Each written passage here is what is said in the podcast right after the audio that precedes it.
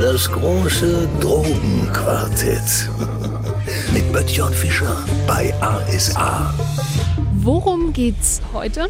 Würden Sie Benzin trinken? Würden Sie Kerosin zu sich nehmen? Schwefelsäure? Ammoniak? Sag mal, mit dem Koks ist da. Vermutlich eher nicht. Dann sollten Sie auch die Finger von Kokain lassen, denn neben der Coca-Pflanze sind genau das die Inhaltsstoffe. Beim Konsum folgt nach dem anfänglichen euphorischen Stadium zeitnah eine psychische Abhängigkeit bis hin zur Wesensveränderung, Organschäden und körperlichem Verfall.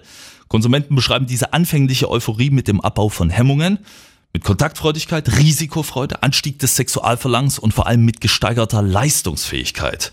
Darauf folgen dann in kurzem Zeitraum gestörte Reizwahrnehmung, Depression, starke Erschöpfungserscheinungen und Organschäden.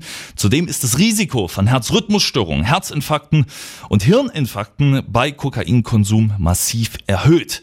Die psychischen Entzugserscheinungen, der sogenannte Crash, sind teilweise so enorm, dass die psychische Abhängigkeit nochmals hervorzuheben ist. Die darauffolgende Kokainpsychose, die kann zum Beispiel zu Dermatozonwahn führen. Hierbei glaubt der Betroffene, Insekten krabbelten unter seiner Haut.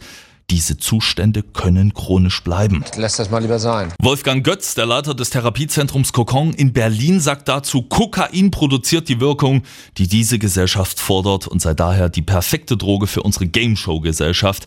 Alle müssen gut drauf sein, leistungsfähig und erfolgreich. Nur von den Folgen psychischer Abhängigkeit und Selbstmordgefahr rede niemand.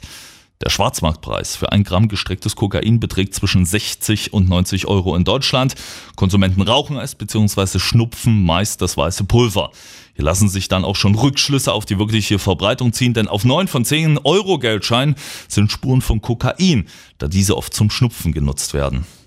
Der Drogen- und Suchtbericht der Bundesregierung für das letzte Jahr sagt, rückläufige Konsumentenzahlen bei Kokain, polizeilich festgestellt wurden knapp 3000 Konsumenten in Deutschland, jedoch wurde mehr Kokain auf dem Schwarzmarkt umgesetzt als in den letzten Jahren. Die Dunkelziffer ist also wohl weiter nicht unerheblich. Das BTMG besagt, das Betäubungsmittelgesetz, Kokain ist ein verschreibungsfähiges Betäubungsmittel. Fun Fact, Augenärzte dürfen es zum Beispiel für Eingriffe in der Konzentration bis 20 Prozent nutzen. Ansonsten ist der Besitz aber illegal, genauso wie die Coca-Pflanze an sich. Die wichtigsten Fakten zum Thema Kokain zum Merken. Starke psychische Abhängigkeit plus massiver körperlicher Verfall gleich Teufelszeug.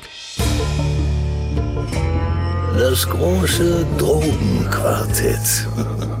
Mit Böttcher Fischer bei ASA.